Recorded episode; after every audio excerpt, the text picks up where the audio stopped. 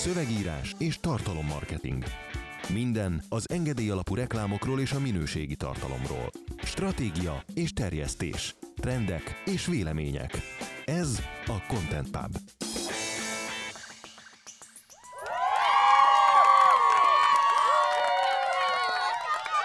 Szép jó napot, hölgyeim és uraim! 64. Content Pub, menj arrébb, Dani!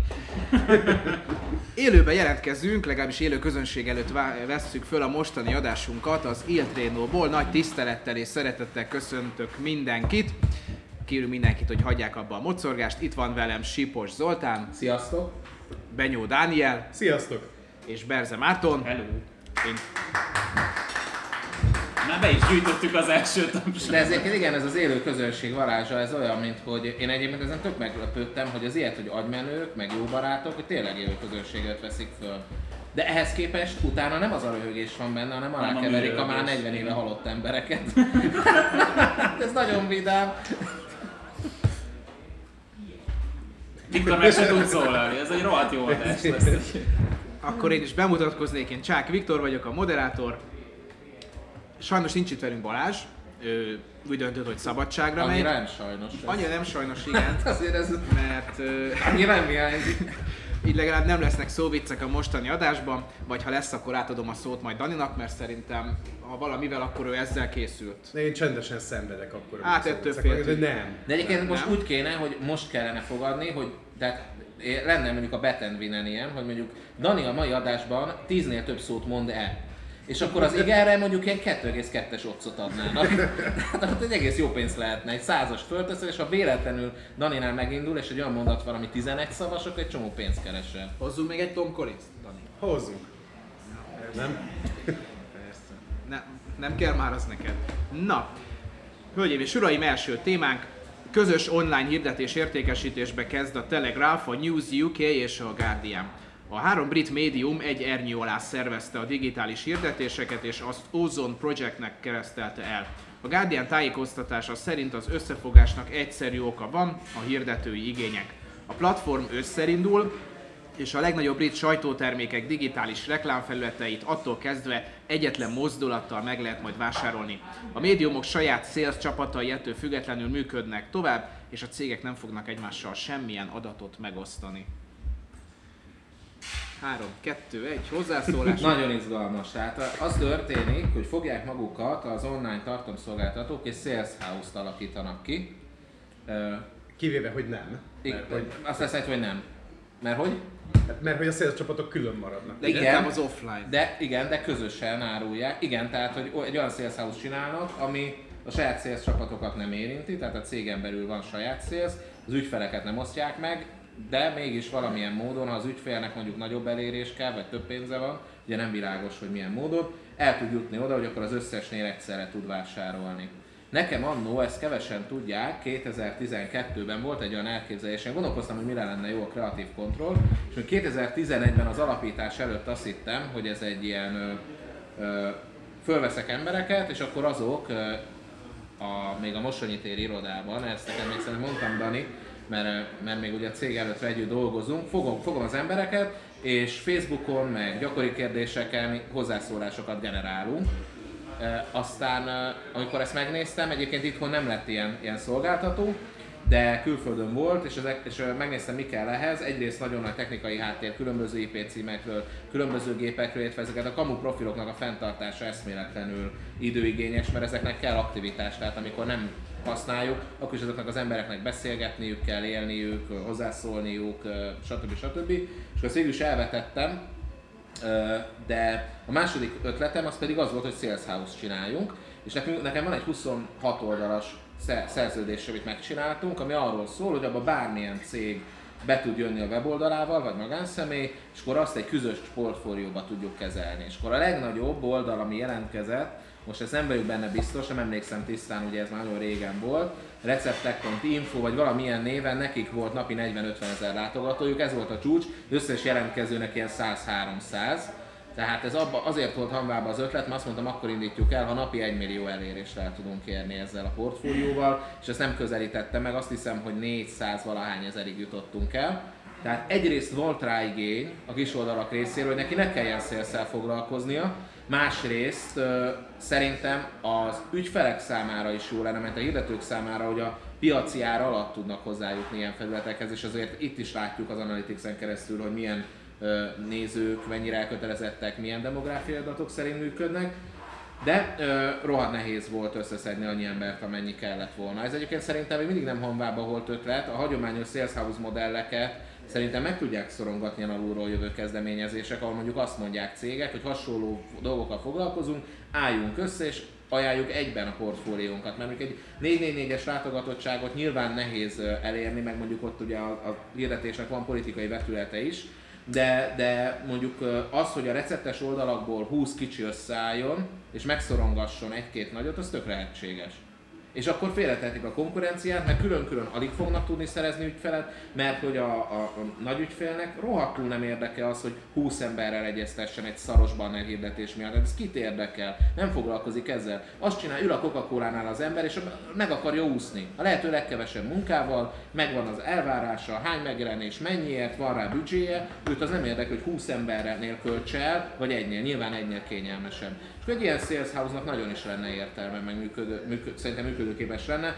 Abból, hogy ugye megmaradnak a saját sales csapatok, abból azt a logikus és elvárható üzleti magatartást érzem ki, hogy nyilván még óvatosak, nem tudják, hogy ez működőképes lesz. Ugye az a közös lónak túros a háta, az ugye nem túró, tehát itt nem smegmáról van szó, vagy egyéb ilyen állatipari termékekről, hanem ugye a túr az régi nyelvünkben sebet jelentett, és e- ugye a közös lónak sebesre ülik a hátát, tehát túr hosszúval, és rövid óval túros a háta. Egyébként meg régi nyelvünkben a csillag húgy volt, tehát húgyban nézőnek hívták a csillagászokat, és csak azért mondom el, hogy legyen ennek az adásnak valamiféle tartalma is, azon túl, hogy négy ember, négy férfi, vagy a fiú ül, és és igazából elég lényegtelen híreket próbál valamennyire humoros köntösben előadni. Tehát húgy meg túr. Ezután ez elég nehéz átvenni a szót, na. Egyébként az a, a szakmai indoklása legalábbis ugye az volt, hogy az azért jó, mert hogy márkabiztonság, meg hogy átláthatatlan, az átláthatatlanok, csak ki tudom mondani ezek a hirdetési láncok, és ebben azért van valami. Tehát uh, szerintem a felhasználóként egyrészt azért jó ez a modell, mert adatkezelési szempontból itt tulajdonképpen egy adatkezelő lesz, most ugye mindenki rá van erre a témára buzulva, de, de ezért ez tényleg fontos, hogy mondjuk hány mondjuk egy, szem, egy személyes adat, hogy mondjuk hány cégen keresztül megy át, hány adatkezelő van, ennek milyen biztonsági kockázatai vannak, nyilván minél kevesebb azért az annál jobb, ez az egyik fele. A, a, az, hogy a hirdetési láncot meg lerövidítsék, én azt pártolni tudom egyébként. Tehát, De- hogy ez médiavásárlóként, ez szerintem egy, egy, egy jó dolog. Tehát amikor hozzád KKV-ként nem a 28. közvetítőn keresztül mindegyik rátette már a maga árését típusú médiavásárlás van, hanem gyakorlatilag közvetlenül. Ez alapvetően jó egyébként, hogy az ügynökséget kiszedik igazából mind a két félnek. A kérdés az igazából az, hogy mennyire lehet ez működőképes, miközben egyébként a brit piacon ott van mondjuk a timing, akiknek 60 olyan, van a, por- 60 olyan média termék van a portfóliójukban, ami több milliós fogyasztóbázissal bír, és ők ugye nem csak izét adnak megjelenést, hanem stratégiát, meg megvalósítást is mellé. Tehát, Mi- és egy kézben egész. Mielőtt nagyon meg, meg, megörülünk annak, hogy kiveszik az ügynökséget, az ügyfél meg a, a hirdetést közlő, tehát tartalomszolgáltató közül, azért vegyük észre azt a jelenséget is, hogy normális esetben az a nyomorult ügynökség az céllal van ott, tehát az történik, hogy ő nagy volumenben tud vásárolni azoktól a tartalomszolgáltatóktól, ugye Marci fejeket vág, mert tudjuk, hogy nem, de ez, én, én, az, én az ideálisat mondom, tehát hogy nem ilyen hülymi humi ügynökségek, mint Magyarországon, hanem igazi ügynökségekről beszéltem, hogy azon nagy mennyiségben vásárolnak ezektől a tartalomszolgáltatóktól, és van egy ügyfél, aki fizet, de az ügyfélnek elvileg nem kell tudnia, hogy ő milyen ügyfeleknek és milyen felületeken akar szólni. Nagyjából ismeri az ügyfeleit, de az ügynökség pontosan készíti el a buyer és hogy milyen felületen, azt se az ügyfélnek kell tudnia, hanem annak a szerencsétlen ügynökségnek. Tehát normál esetben az ügynökség nem csak megvásárolja a felületet, és plusz 20% ügynökségi jutalékkal el, eladja a szerencsétlen ügyfélnek, meg aztán évvégén még visszakéri a jutalékát a, a sales house-tól is, vagy a, vagy a tartalomszolgáltatótól, tehát, nem, tehát ő neki elvileg van munkája. Ö, mondok egy példát, rendezvényszervező, Corvina rendezvényház. Ezt most csak úgy, ne, nem mondom ki. A, kértem, hogy legyen egy helyszín a tréningnek. Ezt ők abszolválták az, hogy ajánlottak nekünk egy helyszínt, am, amelyik már, ö, ahova már tavaly voltunk, mentünk tréning, tréningre.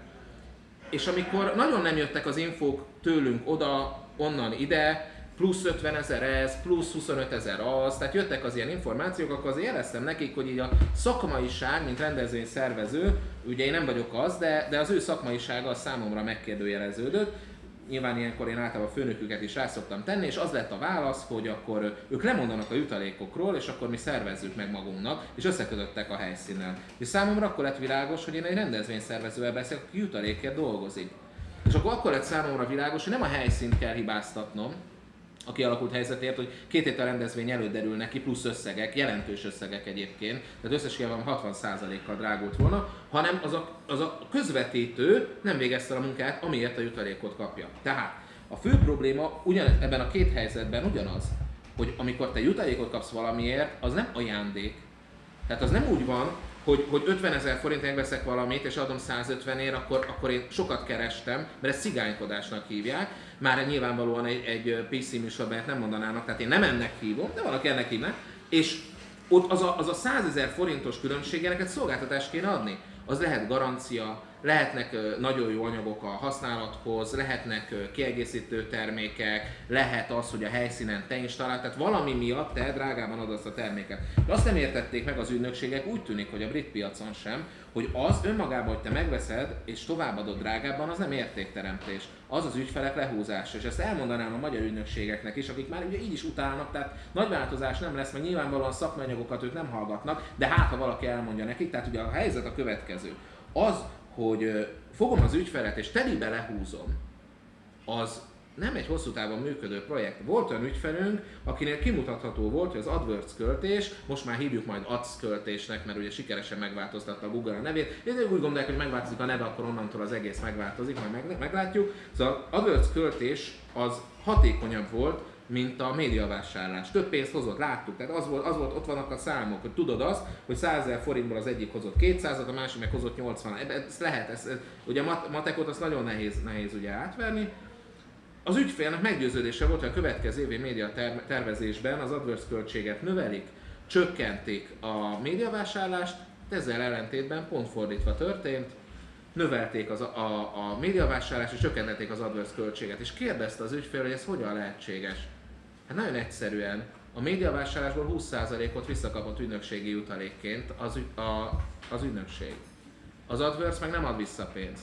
Tehát ilyenkor történnek olyan helyzetek, és ez, ez ugye napi szinten, ez itthon ez megtörténik, tehát ez, ez egy megtörtént dolog, hogy az ügynökség érdeke szembe kerül az ügyfél érdekével. Azt kell felismernünk ügynökségként, hogy az ügyfélnek, amikor valamit feláron adunk tovább, amögött milyen szolgáltatás tegyük fel a kérdést. A mi esetünkben például próbálom az embereimnek is ezt, ezt átadni, ezt a nézetet. Van olyan, azt szeretjük, ha az ügyfél tőlünk megveszi a teljes magazin, brosúrát, tehát nem csak megiratja a szöveget, hanem hagyja, hogy megtervezzük, és hagyja, hogy kinyomtassuk. Azért, mert az az anyag, amikor megszületik a reklámszövegíró fejében, az egy kontextusban születik meg. Hogy fog kinézni, amikor kézbe fogja, milyen vastag, hova lesz elhelyezve, a grafika nagyjából, hogy nem, milyen színek lesznek. Szóval valami, ki, valami kialakul a fejében. Ha mi megtervezzük, nyilvánvalóan a grafikus nekünk alvállalkozóként dolgozik, azon van nekünk egy árésünk. Tehát ott, ott van egy kis plusz pénz, amit mi azért kérünk el, mert mi tartunk kapcsolatban a grafikussal, mi beszéljük le vele, és közösen ötletelünk, és nekünk a nyomdán is van egy kis árésünk. Az mondjuk nem jelentős, de van egy kicsi. És az ügyfél úgy dönt, hogy ő elvisz és inkább maga kinyomtatja, van erre lehetősége, de nem egészen ugyanaz az lesz az eredmény, vagy lehet, hogy nem ugyanaz lesz, ami meg ugye, ami általunk készített anyag minőségét rontja, ha mondjuk véletlenül más borítóval rendeli. Vagy olyan helyen, ahol mondjuk hibás lesz a nyomat. Én voltam a leges-legelső Marketing expo még egy másik céggel, egy romániai céggel, és ott Romániában készítették el az általam megtervezett anyagot, és nem találtak olyan nyomdát, ami normális mappát tud csinálni, és egy nagyon gagyi papírból nagyon rossz minőségű anyaggal jelentünk meg. Gyakorlatilag az egész kiállítás tönkrement. Nagyon rossz eredményeket, eredményeket hozott. Tényleg el nem tudom mondani, hogy milyen gagyi anyag volt, rossz színekkel, szóval rossz volt az egész. Ezt nyilván az ügyfél elkerüli azzal, hogy átadja a teljes felelősséget az ügynökségnek. Azt mondja, hogy jó, megrendelem, jóvá hagyom a szöveget, jóvá hagyom a a grafikát, és az egészet szállítsátok le az irodámba. Nekem ne legyen semmi dolgom vele. És ezért ő hajlandó mondjuk egy 10%-kal többet fizetni, nem tudom, egy, egy, egy 1 milliós magazin rendelésnél 80-100 ezerrel fizet többet, de minden felelősség az ügyfélnél, vagy nálunk van az ügynökségnél. Na ez plusz szolgáltatás. Ugyanez a helyzet akkor, amikor nem megveszem a legolcsóbb, leggagyibb webshopból a mobiltelefont, az ilyen áfacsalós, ilyen 60 ezerért, hanem rendesen megrendelem valami olyan boltba, ahol lehet, hogy 89 ezer forint, de magyar garancia van rá. De egész más a kettő között a szolgáltatás. A probléma ott történik, és valószínűleg a briteknél is ez volt, hogy az ügynökségek hozzászoktak ahhoz, hogy egyszerűen fogja magát, és megrendeli a plakát helyet, megrendeli a, a, a médiafelületet, semmilyen plusz szolgáltatás nem ad ezért, és hát itt az eredménye, mi történik? Kihal ez a modell, és kikerülik a tartalomszolgáltatók. Teljesen logikus. Ugyanezt mondom a hazaiaknak is, hogy ha a modell inkorrekt, egy ideig meg lehet belőle élni, valami kis pénzt összehúzni, de ki fog halni. Nem azért törekszünk etikusságra, mert szentek szeretnénk lenni. Marketing és reklámszakember nem lesz szent. Nem fogják felavatni. Nem lesz szent, lesz, nem jön össze a kongregáció, és mondják azt, hogy a Gary Helbert szent, mert nem az volt. Tehát egy, egy reklámszakembernek az a jellegéből, titul, stílusából adódóan á, nagyon gyakran harsály, nagyon gyakran élvezi az életet, habzsolja. Nagyon ritka lesz az, nem kizár, de nagyon ritka lesz az, hogy mondjuk a szentavatási kongregáció összegyűlik, és akkor azt mondja, hogy legyen ő a marketing szentje. Hát ez egyébként tetszene nekem, nyilvánvalóan én igényt tartanék erre a pozícióra, nem tudom, még a Ferenccel nem beszélgettem ezzel kapcsolatban, hogy van-e ilyen lehetőség, van-e olyan vatikáni valuta, amelyből ezt így, így ki lehetne hát nyilvánvalóan van.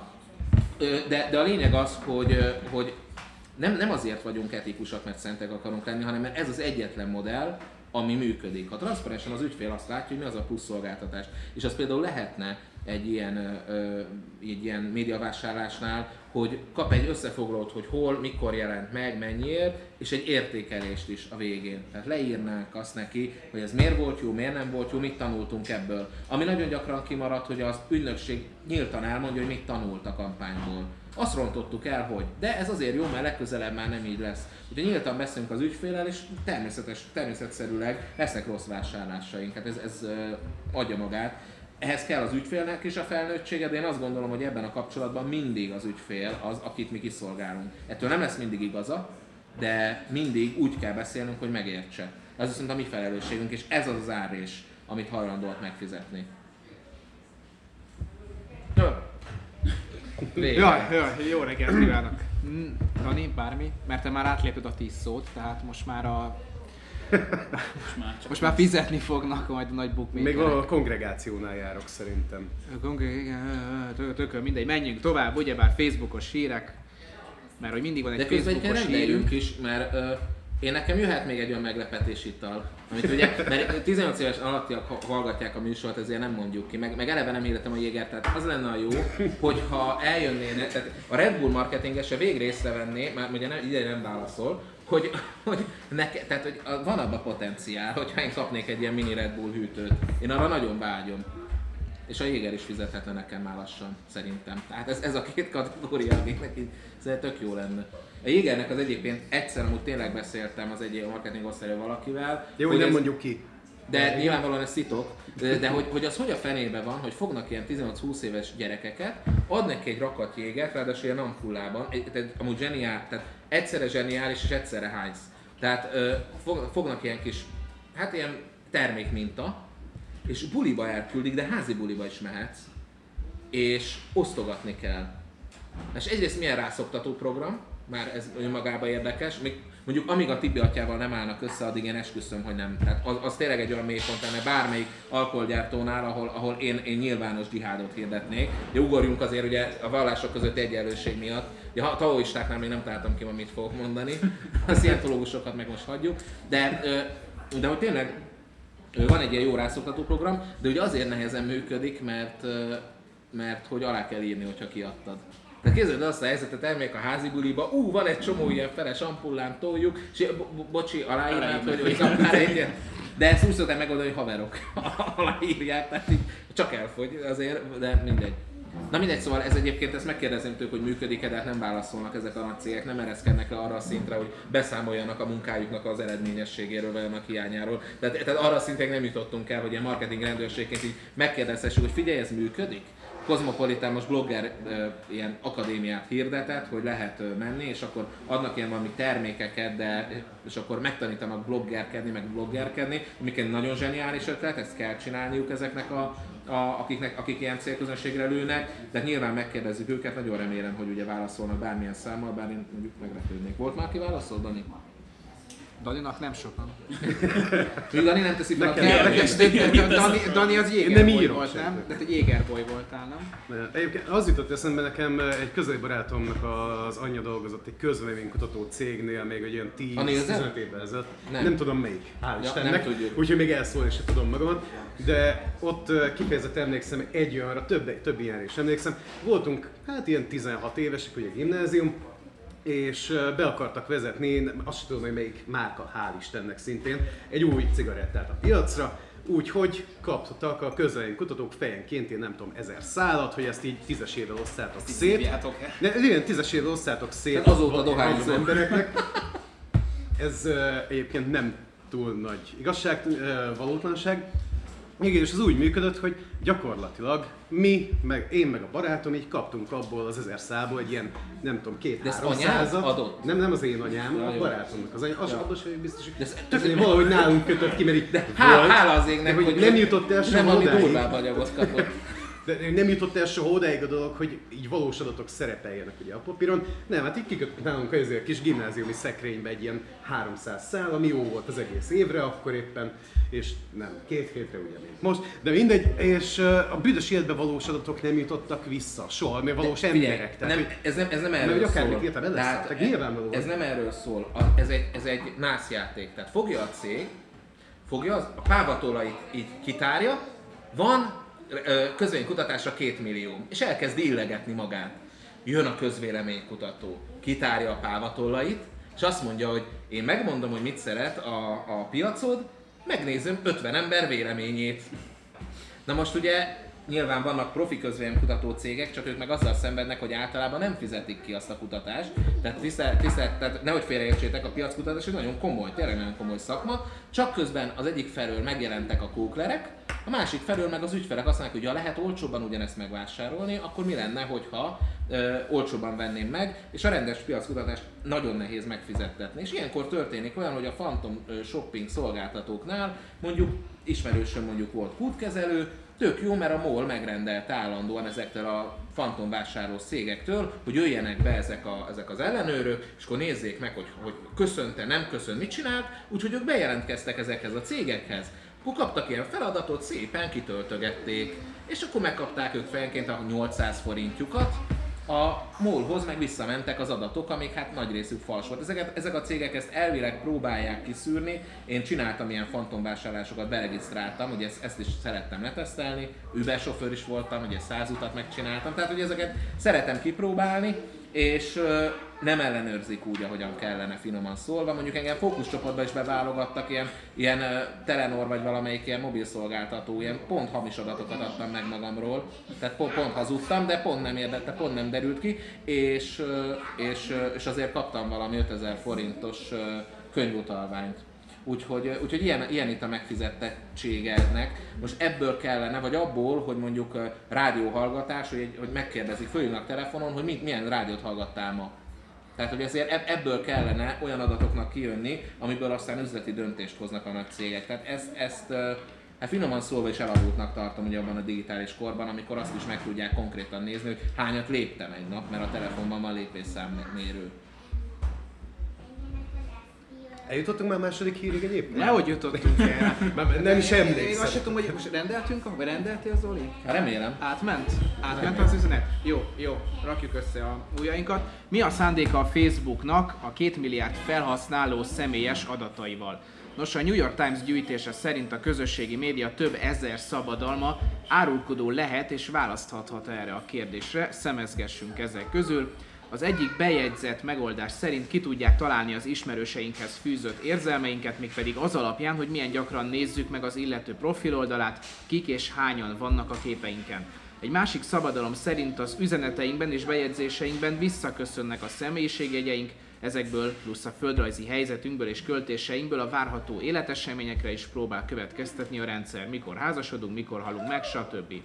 Kidolgoztak egy szisztémát arra, hogy miképp lehet a telefonbeszélgetések lehallgatásával azonosítani a háttérben futó tévéműsorokat és hirdetéseket.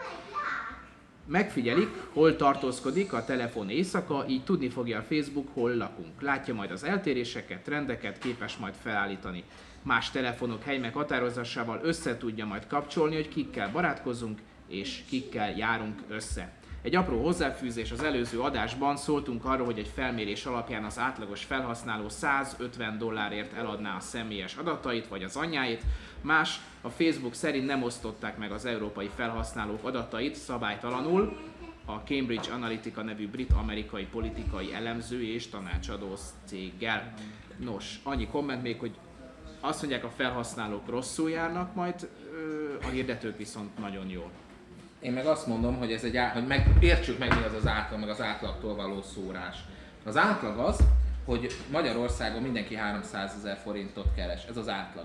A valóság ezzel szemben az, hogy Borsodban nem keresik meg sokan ezt, hanem mondjuk 60-80 ezerből élnek, meg vannak Budapesten, de akár a ország más több helyén is, akik mondjuk 2-3 millió nettó fizetés rendelkeznek, és ebből jön egy, egy középérték. Meg van a valóság, amiben meg van, aki 50 milliót keres havonta, csak a büdösében nem lesz benne ilyen statisztikában, mert nem hülye. Tehát ugye vannak, van, tehát ez, ez a statisztika, és ugye itt meg az volt, hogy az átlag felhasználó 150 dollárért adná el az, az életét is, vagy az adatait mindegy, ez is az átlag, mert Magyarországon ez kb. 12 dollár maximum, de ott már lehet, hogy egy kicsit sokat mondtam, tehát ott, ott valószínűleg lehet, hogy ott, ott tényleg az lenne, hogy egy jó GDPR teszt lenne az, hogy mondjuk így megkérdeznéd a, az, a, mondjuk lenne egy ilyen feladatunk, meg tényleg meg kéne csinálni, csak ne rögzítsük az adatokat, mert akkor meg, megbüntetnek, hogy mondjuk így ad, ad meg egy adatot, kap 100 forintot, mondjuk a saját nevet, címedet, meg ad meg anyádét, akkor 200, ad meg, és akkor ahányat megadsz, annyiszor 100 forintot utalunk. Csak hogy megnézni, hogy, hogy az embereknek az a tudatossága az adatai, mert amúgy egyébként nagyon öntudatosak tudnak lenni, amikor valami nem tetszik, hogy honnan tudják az én e-mail címemet. Amúgy már megadta az összes ilyen kuponos oldalon, hogy 3 forint olcsóbban vegyen valamit, ami nem kell neki, a, már mindenhol megadta, de azt, hogy nem értő, miért kapott levelet.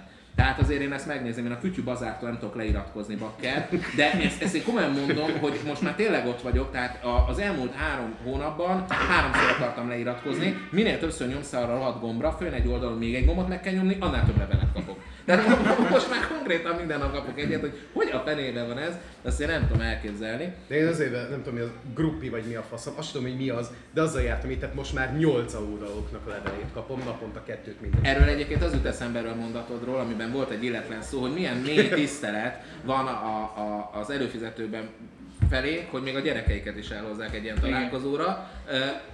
Ez bátor. Tehát ez egy, egyszerre bátor és meggondolatlan. Az illúzió, bátor. igen. Igen, igen. Nem azért jó azért, hogyha a gyerekek nagyon hamar azért megtanulják, hogy mi a cheesy jó. Tehát ez mennyit érnek a személyes adatok. Vagy mennyit a személyes adataik, igen. Mert hát néhány, néhány új szó, mert nekik ugye az csak érdekesebb, mint hogy, mint hogy mondjuk a trend. Egyébként szerintem undorítóbb szó a trend, mint a fasz. Tehát, hogy, hát nem, de most a bereg az trend. Tehát, hogy, hogy tehát, ezt, ezt, ezt, a gyerek ezt ne használja ezt a szót, tehát mi trend. Nem, ha a gyerekem a trend szót használná, hát azért csak kapna valamit. És nem csak itt. Hát azért ezt ne, hát gyerekes szavakat kell használni. Ilyen nuni, meg ilyenek. Tehát a, a, térjünk tovább ugye erre, erre a Facebookos dologra. Ugye itt ezek a, az amerikai szabadalmi hivatalhoz beadott Álmok. Szak, álmok, álmok, igen, mert hogy azt nem tudjuk, hogy ezek megvalósultak-e, vagy nem. Nyilván annak a megvalósítása nem nehéz, hogy az a rohadt telefon kövesse, hogy hol lakom. Ez, ez most megtörtént. Igen, tehát ez, ez, jelen, ez, ez, a dolog egyébként így van, tehát ugye ezen nagyon meglepődni nem kell. Megnézed a Google Maps-be az előzményeket, és látod, hogy, hogy merre mentél és hova. És igazából azért nem annyira nehéz logikai bookfence kitalálni, hogy ahol sokat van napközben, ott dolgozik, Hát sőt, ezt a Google két éve megcsinálta. Persze, tehát, hogy... hát a Google-nél az van, hogy ő megtanulja a munkáját és felajánlja. Tehát, hogy úgy adja, és akkor ez működik a vészben is, ezt, ezt, ezt, ezt átvehetnék már, mert már rohadt ideges Egyébként szerintem mire ezek így hozzánk kell jutnak, tehát van három kategória. Az egyik az, ami egy Black Mirror epizódnak az alapja, az úgy lehetne, de a büdös életben fog megvalósulni. A másik az, ami már évek óta valószínűleg működik, csak nem tudsz róla és soha nem is fogsz. A másik meg, a harmadik meg az, amit így lekapcsoltak, miatt Zuckerberg elment a kongresszusba. Tehát, hogy kb. szerintem ez a három kategória. Igen, én azt, azt, azt tényleg, tehát azt nagyon komolyan mondom, hogy normális felnőtt ember, aki már életében látott e- pénzt. Tehát már volt a kezében, vagy nem neki, hanem már látta, hogy valakinek volt. Vagy egyszer ismert valakit, aki már vett ki a bankból pénzt. Az nem gondolja komolyan, hogy van egy ilyen fal, ahova, ahova meddig elmegy Zuckerberg, és ó, ó, innen már nem tisztességes pénzt keresni. Itt, itt már nem. Itt, itt én már nem lépek át, mert igen, ott van még 3 milliárd dollár, de én azért nem hajolok le. Hát, hát az már nem lenne korrekt. Hát oda nem megyek. Tehát van egy ilyen, hogy ott megáll. Ezt komolyan mondom, hogy felnőtt ember. Tehát ez tök tehát, tehát nézzük már meg, tehát, de nem, tehát nem tudok olyat elmondani, se a Soros Gyuri, se az Elon Muskot, senkit tudok elképzelni, aki azt fogja mondani, hogy itt stop, innen és ne tovább. Tehát amikor, amikor ezek az emberek alakítanak egy alapítványt a családjuknak, és oda kirakják a pénzt, hogy ne kell adózni, akkor azután azról vitatkozunk, hogy, hogy lehetne követni tele, akár meg tudnák nézni ezek a telefonok a mikrofonon keresztül, hogy miről beszélsz, de természetesen soha nem fogja, becs, becs szó. Ezt most tök komolyan mondom. És, és, és amúgy, amúgy az is igaz, hogy a hadsereg soha nem fog rálőni senkire. Ígérjük, nem azért veszük a fegyvereket, hanem mert gyűjtjük. Tudod? Azért vannak ezek a fejlesztések, mert szerintünk szép. Az tök jó, hogy ez egy tízszer annyi embertől meg ez a bomba, de ne, nem akarnák ledobni soha. Mert azok is tök értékes emberek. Még soha nem volt olyan, hogy lebombázunk másokat. Ilyen még nem történt. Nem volt ilyen a, a természetben. Tehát itt a helyzet az az, hogy tökéletesen látszik a szabadalmakból, hogy nagyon helyesen, nem tudom a nevét, tar valaki, tiltottam ki az MSZKOM oldaláról valakit, aki nekem beszólt, mert ezt szoktam csinálni, ezt a Wolf Gábortól tanultam, hogy, hogy a, hogy a, valami volt egy ilyen, ilyen cikk, halál komolyan mondom, de viccen kívül, hogy meg, megfigyeltük azt, hogyha beszélgetünk valamiről, akkor, vagy e, fölvetettem, hogy igaz lehet-e, hogy beszélsz valamiről a telefon mellett, és azhoz kapcsolatos ö, hirdetéseket ad föl. Ugye egyrészt ugye a hivatalos álláspont, marketingesek, szak, szakemberek álláspontja az, hogy nem, ilyenre nincs lehetőség, nem figyelheti a beszélgetéseket, ugye ezt írtják a, a jogszabályok, tehát bár lenne rá lehetőség, nem történik ilyen. Ugye ezzel szemben a felhasználói feltételekben a GDPR előtt benne volt, benne volt, hogy erre van lehetőség, hogy mikrofont használhatja az applikáció. De állítólag ilyen nincsen. És föltettem egy ilyen, ilyen videót, ahol kérdeztem, hogy lehet-e ilyen, és akkor mondtam pár példát, amikor a saját életem, hogy pizzáról beszéltünk, és megjelent a pizza hirdetés. Én nem állítom, hogy ez történik, hiszen az ilyenkor az agyad al- tehát jobban figyeli az ilyen jellegű hirdetéseket, de azért összességében köszönöm szépen, meg, meg, megérkezett a szakmai ital is. Tehát, hogy, hogy, hogy ezzel együtt nyilvánvalóan van egy kognitív torzításnak nevezett jelenség, de én azt mondom, hogy ha technikai lehetőség van rá, azt valahol letesztelik, és és beárazzák, és elgondolkoznak azon, hogyan lehetne használni. Ez a szabadalom pedig alátámasztja, ugyanis benne van, hogy a mikrofon alapján a nézett tévéműsorok és reklámok szerint be tudja lőni azt, hogy téged mi érdekel és mivel foglalkozol. És ez mennyire zseniális, gondold el, ül otthon az ember, nyomja be a chipset, teri be a pofájába. Az a jó egyébként, hogy a szerencsésebb sorsú országban van, ott ilyen kilós kis- kiszerelések is vannak. Mondom, a cseheknél ott a Red Bullból 470 ml-es van. Fél literes. Hát az, na, hát az, az, az, ugye, és az csak Csehország, és már jobb. Hát, hogy, hogy ez hogy van? Hát ez, ez hogy történik? Nálunk is van nagyobb, de, de ilyen ordinári nagy nincsen. Úgyhogy, ö, va- vagy, tehát mondjuk adott esetben azt látják, nyomod be a chipset egész nap a fejedbe, és megy a háttérben a Walking Dead. Nagyon zseniális. Ez azt jelenti számára, hogy a hirdető szám számomra, hogy rá tudnék hirdetni olyan személyre, aki szereti és nézze a Walking Dead-et, követi. Gondolj bele, hogy mennyire zseniális lehetőség az, hogy mondjuk megharag Glenn, már remélem, hogy megnézte mindenki azt az évadot, bocs. De most azt is említem, hogy a következővel a Rick meg nem ez számít. Mert majd jönnek a suttogók, azok meg rájuk húzzák a, a zombik bőrét, de nagyon durva magukra, de, ez, de ezek még titkok, tehát ezek spoilerek, úgyhogy ne hallgass meg, hogyha érdekel majd a következő évad. De a lényeg, mi lenne, hogyha hirdetőként én tudom, hogy nagyon szeret egy sorozatot, és az abban lévő fordulatra ráhirdetek. Tehát nem megy az adott rész, és egy olyan hirdetés, amivel összekacsintok a, a nézővel, Westworld, teljesen mindegy, hogy melyik sorozat, nyilván azért barátok közben nem, mert nem megyünk le kutyába, de normális sorozatokról beszélünk, ráhirdetek, ami ott történt. Zseniális konverziókat lehet elérni. Ez azért óriási lehetőség hirdetőként, mert, a, mert az ügyfelet olyan szinten le, tudjuk, le tudnánk ezáltal szűrni, hogy megtöbbszöröznék a konverziót. És ez nem azt jelenti, hogy én hirdetőként látni fogom, hogy te mit csinálsz, mert hozzád nem jutok el. A Facebook jeleníti meg neked, de én rólad infót nem kapok. Adatvédelmileg ez azért rohadt aggályos, mert hogyha viszont hirdetek, te rákattintasz a hirdetésre, ott már elkezdem az, legyűjteni az infókat róla. Tehát végül is meg tudok rólad olyan információt, hogy te például mit szeretsz, milyen sorozatot.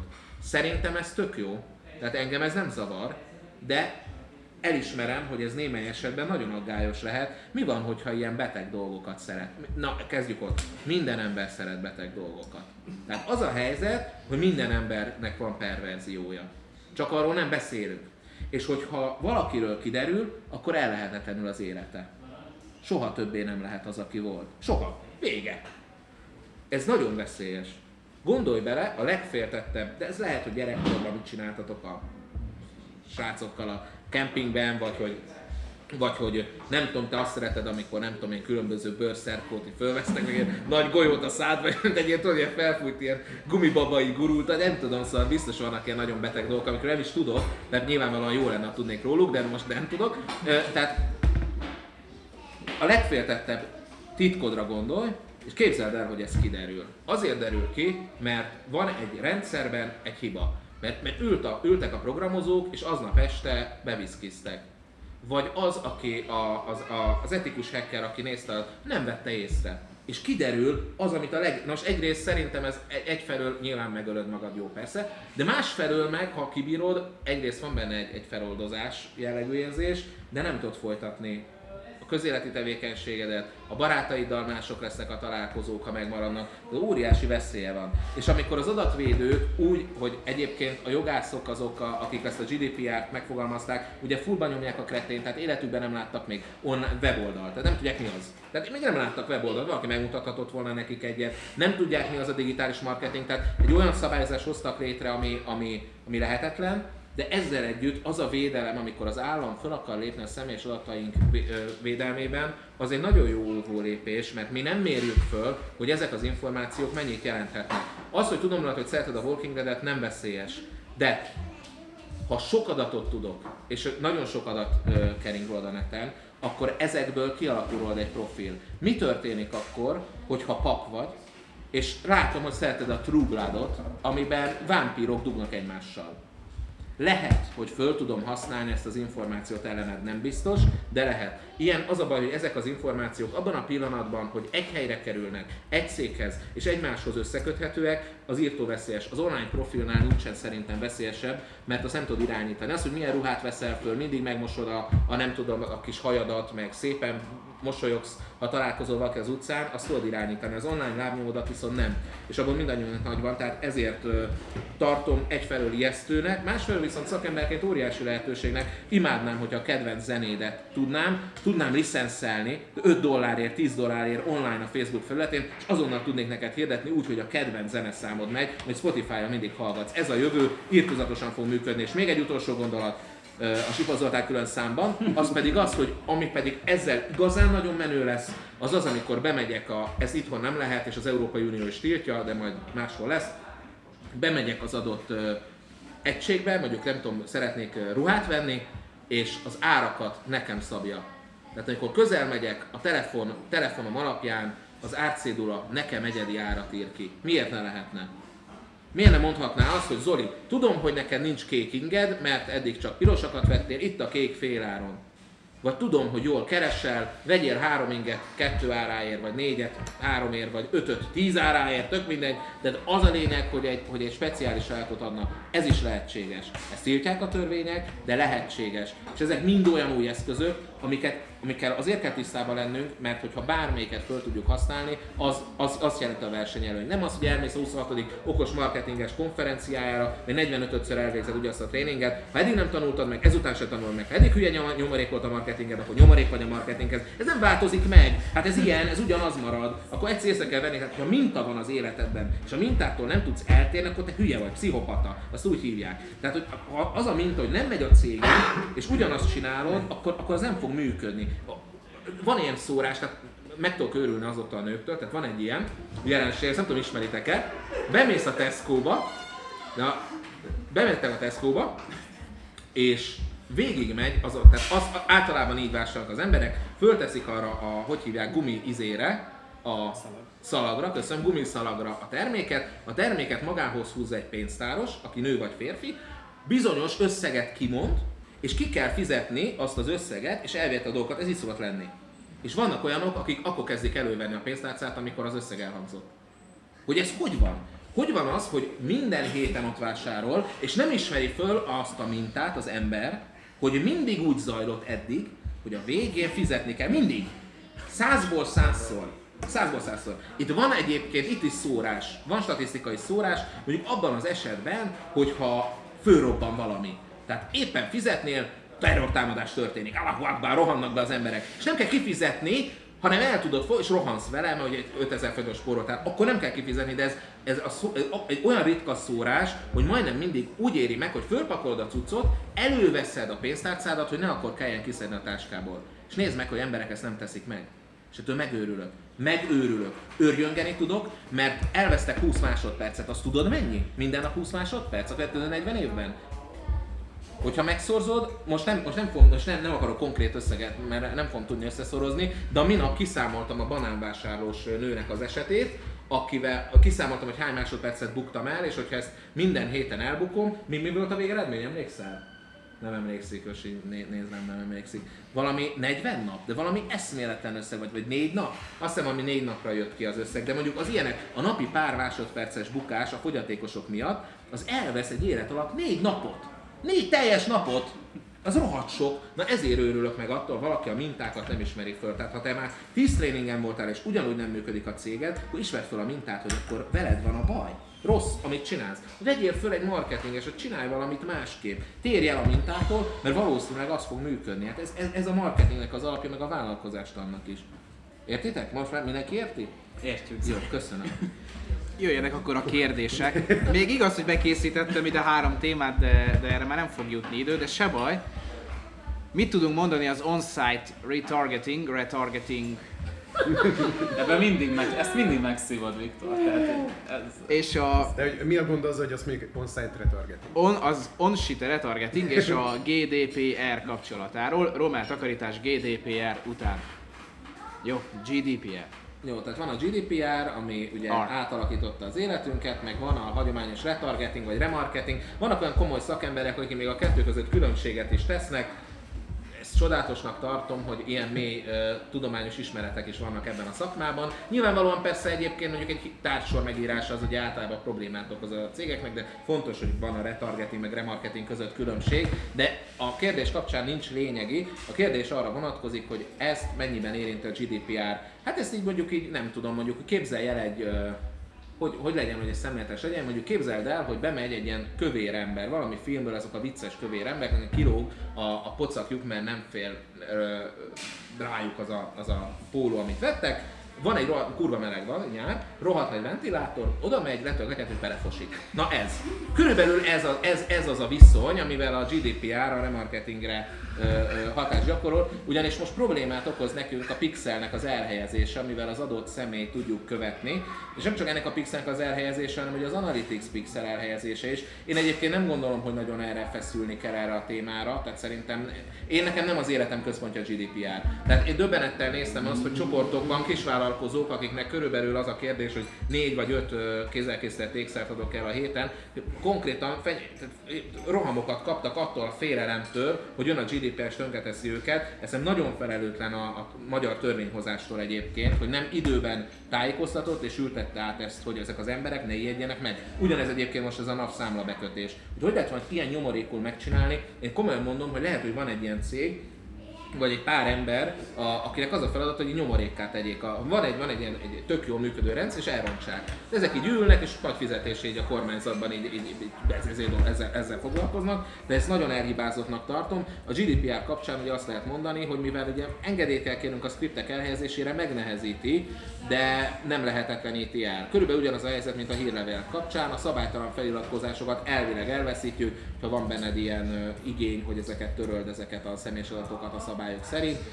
mm, megnehezíti, de nem lehetetleníti el. Én azt mondom, ne aggódjunk, várjunk egy fél évet, le fognak csengeni ezek a hisztériák, és akkor megtudjuk, hogy, hogy hogyan áll ehhez a, a NAI, mert igazából jogalkalmazóként Magyarországon úgyis ők vannak.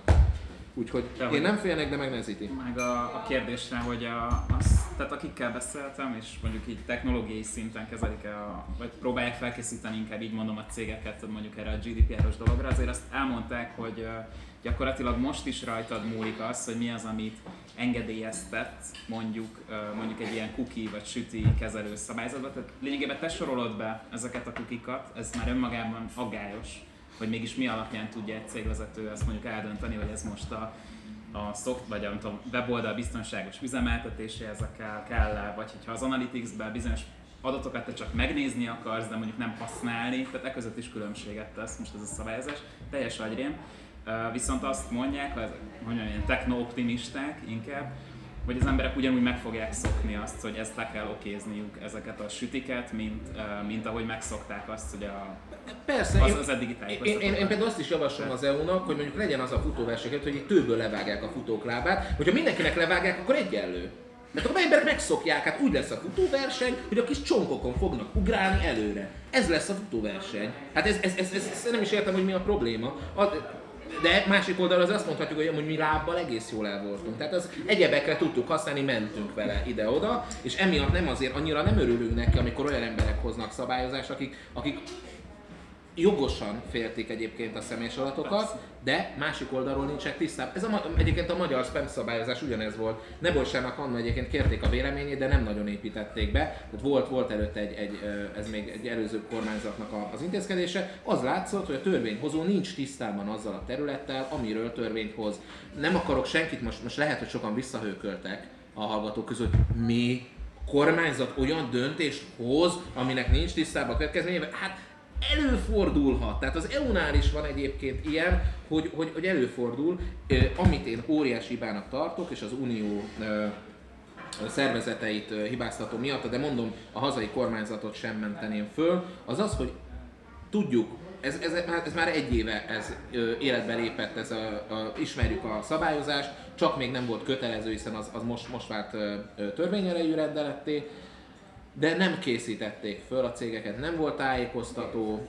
Nyilván megjelent az Európai Közösség oldalán magyar nyelven is, egy hónappal az esemény előtt, de ez nagyon késő. Én azt gondolom, hogy nem csak időt kell adni a, az, ügyvédeknek a felkészülésre, hanem tudomásul kell venni, hogy a KKV-knak nincsen állandóan fizetett ügyvédje, aki élete az, a, a, attól függ, hogy olvasgassa az ilyen baromságokat, hogy éppen mit találtak ki, és hogyan nehezítik meg a cégeknek a működését. Tehát egyfelől örülök neki, hogy az adatvédelmet szigorítják, Magyarországon eleve is szigorú volt, tehát ebből a szempontból lényegi, vagy nagyon sok változás nem történt, másfelől viszont az egy nagyon nagy hiba, hogy a felkészülés az, az, az volt, hogy ki kiadjuk a rendeletet, aztán oldjátok meg, ahogy akarjátok. És itthon se kezelték jól, tehát ez biztosan látszik. Egyébként nekem volt gyerekkoromban egy olyan ismerősöm, apámnak volt egyébként az ismerőse, ügyvéd volt, de hagyományos munkát nem végzett, azt csinálta, hogy jöttek új törvények, leült, és végigolvasta, és azon gondolkozott, hol vannak kiskapuk. És abból élt, hogyha talált főleg adójogszabályokat nézett, nem tudom, meglepő-e,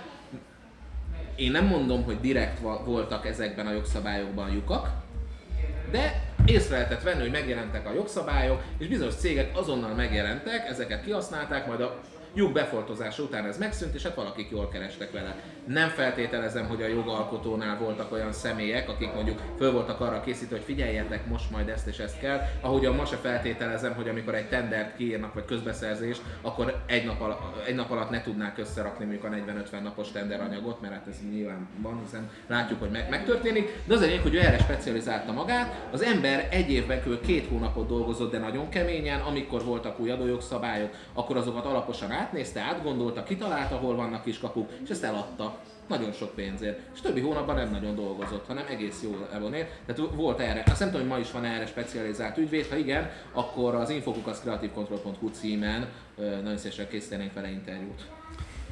Mit szólunk ahhoz, hogy a Facebook a csoportok monetizálását teszteli a pilot csoportokon, kvázi előfizetői rendszert kínál az adminoknak, ehhez kapcsolódik, mit, mik mostanában a közösségépítés tartalom marketing módszerei, vannak-e újabb módszerek, van erről felmérés, statisztika, eset, tanulmány. De miért néz rá mindenki? Hát Ja, Ti is beszéltek. Mert egy órája beszélsz. Szabályos. De tudnék Én erről azt is. hiszem, hogy, hogy, hogy van-e levegővétel. Van. Jó. Na? Gyorsan, még levegőt vesz. Milyen megveszem a kérdés másik részét, a, a, az, hogy, a, hogy ez kvázi előfizetői rendszerben kínálják, hát ezt, erre azt tudom mondani, hogy így időszerű. Tehát, hogy oké, okay, hogy a, a Facebook eddig a, az ingyenességből egy ilyen kamufét is csinált, mert ugye tudjuk, hogy adatokkal fizetünk a, a, az ingyenes használatért, tehát ez se ingyen van. De az, hogy a csoportokban ezt egy ilyen, ezt, ezt bevezetik, ezt én nagyon, nagyon jó dolognak tartom. Egyrészt azért, mert a Facebook csoportokat most vagy feszültséglevezetésre, vagy fölöslegesen használják a cégek általában. Én azt mondom, vagy dühöngenek az emberek, ilyen önszerveződő, nem is tudom, ilyen öltözői, ezek, ezek ilyen öltözők lettek ezek a Facebook csoportok, ahol ilyen, ahol ilyen tényleg főleg a KKV marketing területén, szóval nem baj, hogy egy kicsit ott, ott ki lesz így szellőztetve a levegő, vagy hogyha be tudunk tenni már egy olyan megkülönböztetést, hogy mondjuk egy fizetős csoportban érték is elhangzik, és nem csak anyázás, vagy ilyen ez fasság, meg ez nekem nem tetszik, meg szerintem ez nem működik, mint ami kb. most szóval én ezt egy jó dolognak tartom. Az pedig, hogy a közösségépítésnek milyen haladó, vagy ilyen, nem is tudom, tartalommarketinges megoldásai vannak. Itt most nagyon bunkó és szélszes lesz, amit mondok, de július 26-án pont erről fogunk egyébként egy tréninget tartani. Pont erről, és bekerült ez és a kérdés a megtartottuk, és, nem rendeltük meg. Ezt Tehát ebben szorulra, hogy hát ez azért, ez Úgyhogy- szerencsés csillagzat. Nincs itt Vabreg Balázs, aki Én benyomja. azonnal megvenném ezt a jegyet, hogyha pont Köszönöm. bakker, remélem, hogy azért drága ez a képzés. Nem tudom. Nem Szerintem nem. Mennyi? Ne fogalmam sem. Nem tudod mennyi Nem, a 39 képzésünk? plusz áfa. 39 plusz áfa. Hát ez egy nagyon jó ár. Ez egy Veszek két jegyet, Veszek lehet? két jegyet? És nem, nem élek a kedvezménnyel, ami ilyenkor jár, hiszen két jegynél ugye csak 70. Na, ö, a, ö, egyébként kettő, visz, hátulról kezdve, majd egy, egy olyan egy óra múlva akkor ennek, ennek, akkor, ennek a válasznak vége is lesz, tehát hátulról kezdve, hogy van-e új módszer a tartalom marketingben a közösségépítésnek, nincsenek új dolgok. Technológiában vannak új dolgok, új dolog a, volt a Messenger chatbot. Az azért volt új dolog, nem azért, mert felfedeztek valamit, ami eddig nem volt. Né, az emberek szeretnek pötyögve egymással beszélni. Ez nem, ez nem volt új dolog. Az emberek szeretnek kommunikálni, a technológia volt új, hogy a Messenger, a Facebook adott erre lehetőséget. A technológia új. Nem változnak az emberek. Ugyanazt csinálják. Ugyan, minták, mintákat követ minden ember ugyanazt csinál, csak van, aki ezzel nincs tisztában. Tehát nincsenek új módszerek, nem is lesznek új módszerek, új technológiáink vannak. Közösségépítésre mindig a legjobb, nem a tartalommarketing miatt, és nem az elmúlt két évben, vagy öt évben, vagy tízben, hanem az elmúlt százban, azt úgy hívják, hogy az emberek egymással találkoznak.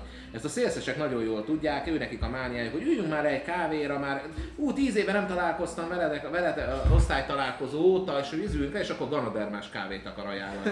Jó, nyilván belevered a fejét az asztal szélébe, tehát ez oké, okay, megérdemli, tehát ez így megy, tehát akkor tényleg nincsen, kijön a rendőr, azt mondja, hogy persze tök jogos, azért nem visznek el. Tehát ezt konkrétan mondom, tehát azt nyugodtan lehet csinálni, ganodermás kávét árul, ütöd. Semmi baj. De mondom, tehát semmi gond nincsen, mehet.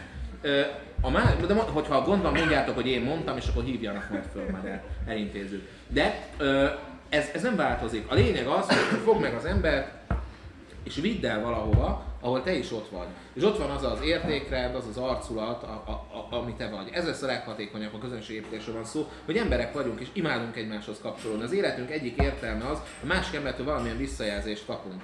Hogy, hogy amit csinálunk, az jó, az, az szerethető. Az egész belső motivációnk az a boldogulásra való igény. Szeretnék boldog ember lenni. A boldogulásnak ugye vannak absztrakt formái, hogy sok pénzem van. Ugye vannak ilyen emberek, akiknek hirtelen sok pénzük és nem lesznek boldogok. Milyen furcsa, nem? Tehát, hogy valami másra volt szükségük. És igazából ezek az emberek például óriási bulit tartanak. Tehát bemennek egy helyre, és kifizetik mindenkinek a piát. Miért csinálják ezt? Meg szeretnék mutatni, mennyi pénzük van? Lehet, hogy igazából csak szeretnék, hogyha ezek az emberek valamennyi a barátaik lennének. Vagy mondjuk azt mondjuk, hogy tart otthon egy, egy sütögetés, és mindenkit meghív. Nem jön el senki persze, de nem ez a lényeg, ő próbál arra, arra, tehát próbál egy közösséget építeni maga köré, aki őt szereti. Az ügyfeleid ugyanezt várják, hogy szeresse őket valaki, elfogadja olyannak, amilyenek. Ez hiányzik ebből a társadalomban, az emberek nem szeretik egymást. A szeretet parancsot nem, hogy távolról nem ismerik, nem is érti, hogyan lehetne szeretni egy másik ember. Ez a legnagyobb probléma, hogy nem is tudja elképzelni, hogy szeressek valakit, aki kicsit más, mint én, vagy akit nem értek meg, akinek a véleményével mondjuk nem azonosulok, és senki se lesz tökéletes számodra, de idő után megutáljuk a másikat, vagy kellemetlenné válik a társasága. Tehát ez az élmény, hogy valahova oda tartozom, ahol engem szeretnek. Ami mellett egyébként az emberek legjobban el tudnak köteleződni, azok a rájuk ártalmas szokások. Fogd meg, amit az emberek, amivel tönkreteszik magukat, és tedd össze ezeket az embereket, ugyanúgy teszik tönkre magukat. Nézd meg, olyan erős vér és datszövetség lesz, hogy hihetetlen. Tehát ha valaki egészségtelen szintig edz, edz, hány minden nap, ezeket rakd össze, egymást fogják húzni. Király. Tedd össze a szerencsejátékosokat, az alkoholistákat, a munkamániásokat, egy írtó erős közösségek lesznek, olyan közösség, amelyek olyan lobby ereje van, hogy konkrétan nem, nem akarnék vele szembeállni. Nyilván pozitív dolgok mellé is közösségeket össze lehet tenni. Nagyon jó példa a Mencséletet Alapítvány, akikkel most egy együttműködést kezdünk, ahol egy baráti társaság összeáll, barátok, mindegyik sikeres ember, mert a sikertelen ember az nem tud boldog, vagy nem, a sikertelen ember nem tud sikeresen gondolkodni, akkor inkább így mondom. Már bocsánatot kérek. Ö, van egy átlagos találkozó, ahova elment, most nem akarok mondani egy átlag munkakört, valakik. El tudtok ilyeneket képzelni, és azt látjátok, hogy az a beszélgetés arról szól, hogy ő három órát állt a sorban, és valaki föltesz a kezét, én négyet. És erről szól egy beszélgetés. Ez megy, hogy kinek volt most szarabb.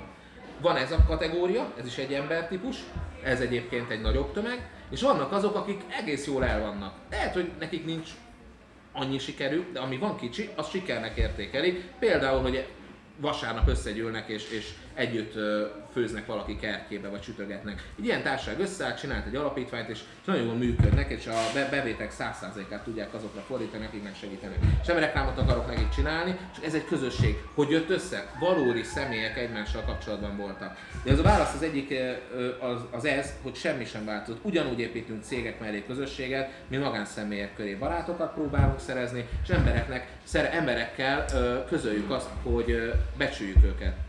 Az ügyfeleinkkel közöljük azt, hogy szeretjük őket. Fura szó, de hogy szeretjük azt, hogy ők nekünk velünk dolgoznak, támogatást adnak, és általuk tud fejlődni a cégünk, az életünk. Mi nem mondjuk el az ügyfeleinknek, hogy szeretjük őket. És ez, és ez nem mű, tehát most attól, hogy pénzt ad, nem, nem, a, nem csak a pénz a lényeg, hanem a mögötte lévő bizalom, az, az a bizalmi tőke, ami miatt átutalja a pénzt. Én például nagyon szeretem az ügyfeleimet. Imádom őket. Most például van, aki, aki a 800 plusz áfás számláját várom, hogy elutalja, őt szerintem a legjobban. Az elutás pillanatában olyan csúcs lesz, olyan orgazmikus kapcsolat lesz köztünk, lehet, hogy fölhívom, hogy ő is férfi, lehet, hogy belebúgok neki a telefonba. Ez teljesen szerintem normális, hogyha őszintén és emberként kezeljük a másik ügyfelet. A kérdés első fel pedig, pedig arra szolgált, és azt már csak két mondatban. Mi volt az első fele? Mert már hallgatók nem emlékeznek rá. A hallgatók nem emlékeznek? Hát próbálom őket segíteni, mert szeretem őket. A csoportoknak a monetizálás. Ja igen, hogy monetizálja a csoportokat a Facebook. Ugye, sőt, kezdjük, az Index úgy rakta ki ezt ért, hogy mégis minek kéne történni egy Facebook csoportban, hogy fizessünk érte. Ez az, jó, az Index, ö, na, ez most ez szemétség volt ezt a kérdést föltenni, mert ezt tudod, hogy ennek egy nagyon hosszú monológ lenne a vége. Ezt levágom azzal, hogy amit az indexes rácok írkálnak, azt nem kell komolyan venni. Sem, de semmi, tehát a kérdés sem. sem tehát azt, azt, ö, tehát az, azt nem. Tehát ha a gyereked, aki még alig tud írni, 5 éves, most tanulja a betűket, véletlenül leír valamit, azt hamarabb hidd el, hogy az a napi hír aktuális, mint hogyha egy indexes rác mondja. A helyzet ugyanis az, az indexes rác azért nem tudja elképzelni, hogy miért adnának valaha pénzt egy, egy csoportért, mert életében hasonló családok és nem tájékozott. Az újságírás, a žurnalizmus az egy ha valaki szerint a marketing tudomány nem az egyébként, de ha valaki szerint az egy, az egy magas szintű tudást igénylő valami, hát akkor az újságírás az még inkább.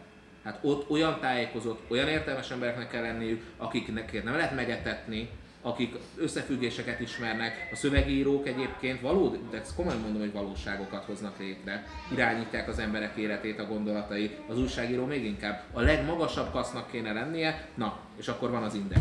Tehát, ö, Normális esetben viszont, akinek meg mondjuk van 25 forintja havonta, nem úgy, mint az indexeseknek, tehát hogy, hogy, hogy, tud, tud valamiféle ilyen, ilyen, van egy perspektíva az életében, azok ezt a pénzt igyekeznek valamilyen olyan dologra elkölteni, ami őket szórakoztatja.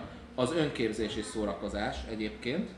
Sajnos van, akinek csak szórakozás marad. Egyébként az egyik legjobb befektetés. De ők ezt a keretet el fogják valamire költeni, és a Facebook csak megy a trend után. Ugyanis az, hogy előfizetéses csoportok legyenek, az nem új dolog. Ez például Magyarországon egy Csipó Zoltán nevű ember, akit egyébként ö, Közelről követésre alkalmasnak gondolnék.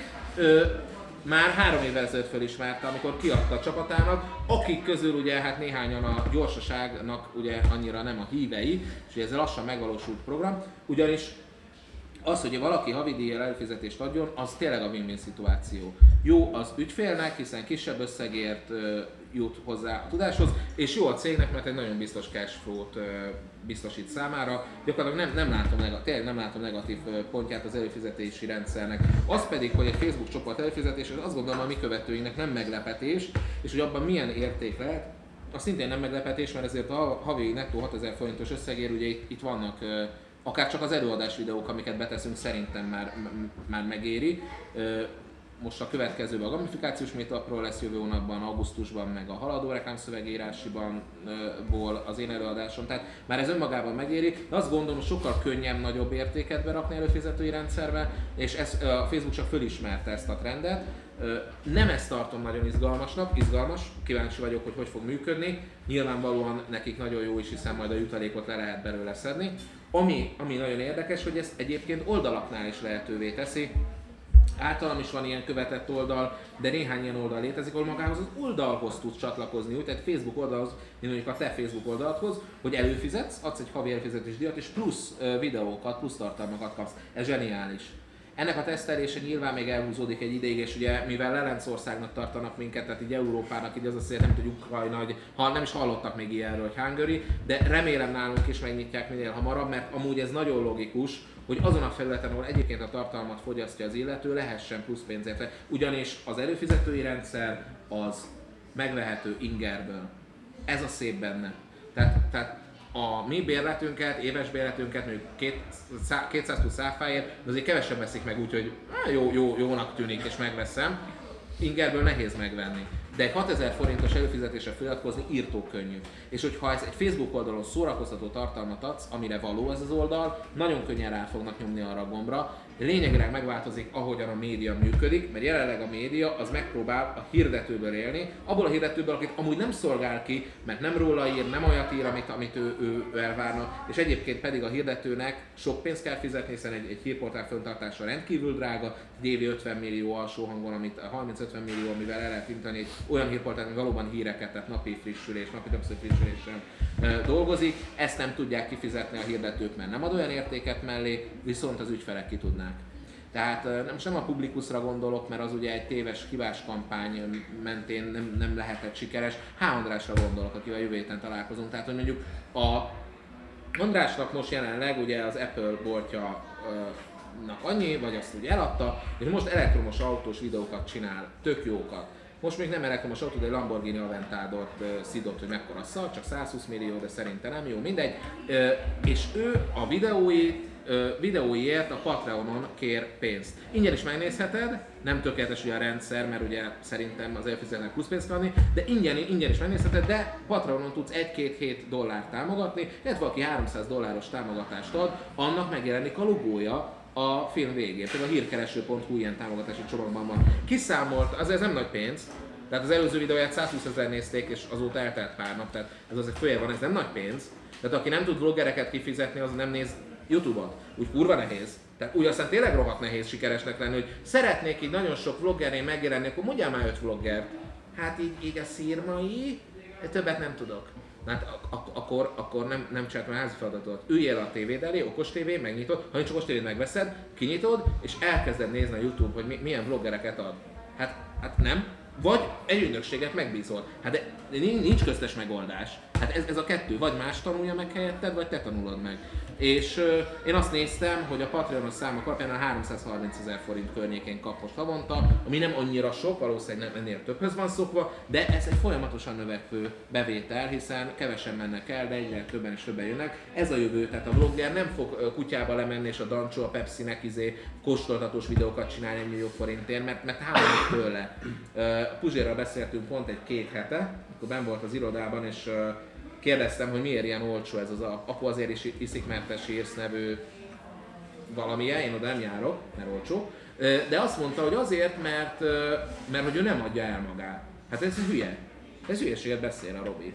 Hát mondtam neki, mutassa, akkor beszélsz. Hát nem eladod magad, hiszen értéket képviselsz, az emberek fizetnének, de ö, én, én azt gondolom, hogy ez a jövő, hogy az a, az a közönséget, aki nekünk van, az minket támogat. És igen, félig támogatásként fogják ők is felfogni, de cserében mi adunk tartalmat is. Ez, ez, ez lesz a normális új gazdasági modell online, mert ez demokratikus. Az internet hozta el az egyetlen létező demokráciát a világba, Látjuk egyébként, hogy ugye nem ez a legjobb modell, nincs jobb ötletünk, ez pedig a gazdasági területen is meg fog jelenni. Lényegileg változtatja meg, ahogyan a cégek működnek. Csak van, aki ezt kurva későn veszi észre, tönkrement annó az Express magazin is Magyarországon. Volt egy Express magazin, évi 2 milliárd forintot keresett a tulajdonos hülyére, nyomorékra, tehát olyan szinten keresték magukat teli, hogy nem tudták hova tenni a pénzt. Tehát a pénzen ültek az emberek, de volt egy lakás, nem tudott, nem tudott lemenni, nem látta a földet soha, mert teli volt pénzzel az ember. És nincs az a magazin sehol.